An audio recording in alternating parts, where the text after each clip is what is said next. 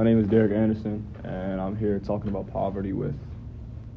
Laura Georgia.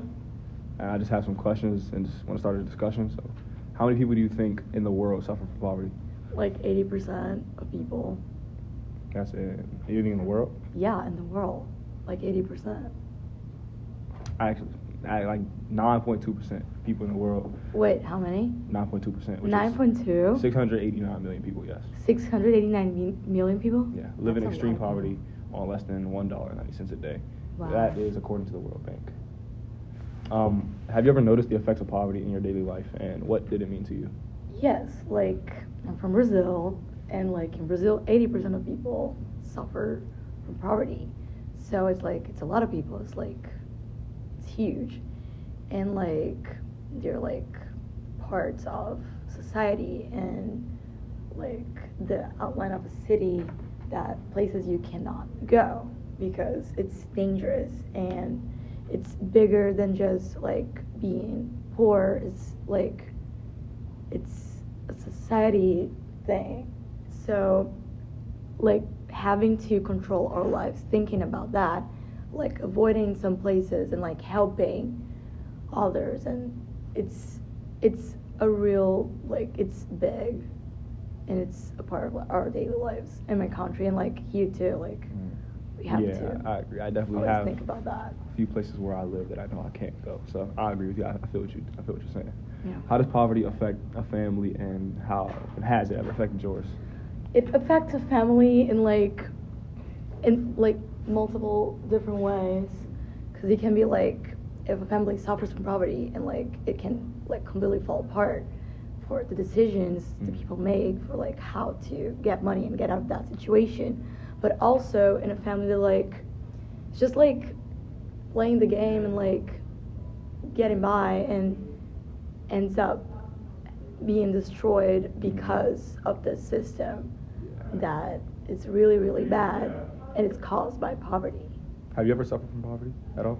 not not like like personally but like i've seen it very close so it's like it's it's really it's it's tough Yeah, I agree. My uh, both my parents at some point in their lives, basically growing up, lived in poverty in like a little broke part of Virginia. So I definitely know what you mean. I agree with you. yeah Another question just leads into this. You know, talking about poverty and families. Do you think the government contributes to poverty, and if so, how? Well, like I really, it's like talking about government's complicated because like it feels like a person would be elected by like the masses, and the masses are like poor, like that. How like it works in Brazil, like most places, I think. And like so, they make those promises saying that they're gonna end poverty and they're gonna give all these things to poor people, but that's not true because they don't have the resources, Mm. and like, and the resources they have, they can end up like like doing wrong things. Like in Brazil, Yeah. like corruption is a big thing. Mhm. Like they all have like big cars and amazing apartments, and like people suffer from poverty every day. So like, I would say that I don't know if it like actually contributes to poverty, but it definitely like it's not helping as it should Yeah, I agree. like creating jobs. They're like always saying that, oh, I created the most jobs ever. Like, I was the president that created more jobs. But like, where are those jobs? Yeah, I agree. Also, you know, like jobs don't always you don't mean the most because exactly. at some point you know there's some place where somebody lives and you're making this much. So may say nine dollars an hour. That's not enough to live off. yeah. You can't live off nine dollars an hour. You can't. Like if, if you have a family, Yeah, like especially can't. You so. can't. I just feel like, especially you know, you're from Brazil, you know about, but here in America, you know, I just I've seen, you know, where I'm from. I'm from the the D.C. metro area, the DMV, and I just there's a lot of, I don't want to say hoods, but there's a lot of just poor places with just like po- impoverished places that I know. Um, also, just I know of, I've been to, I have friends from, I have family from these places, and so I just I feel I also can like see that the government tries to gentrify areas, but they're doing this and they're making the housings and everything it is more expensive to live in. So I think the government really contributes to poverty by gentrifying when it's unnecessary.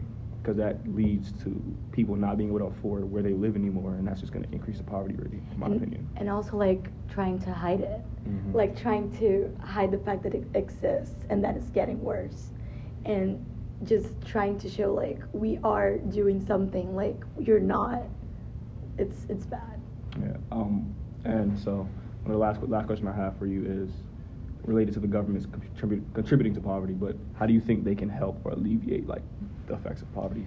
That's complicated. It's a, a matter. It's a subject that is like really discussed in Brazil, act like currently because because we had like this president that was our president for like eight years, and he had this thing that is like Bolsa Família. He's like giving money and food and apartments and like well, not apartments like housing to people in poverty, and it didn't really work. Like he would get like this money and give it to people, but at the same time, like they wouldn't do anything to help these people maintain that. Like no education, the education in Brazil, like public education, it just doesn't work.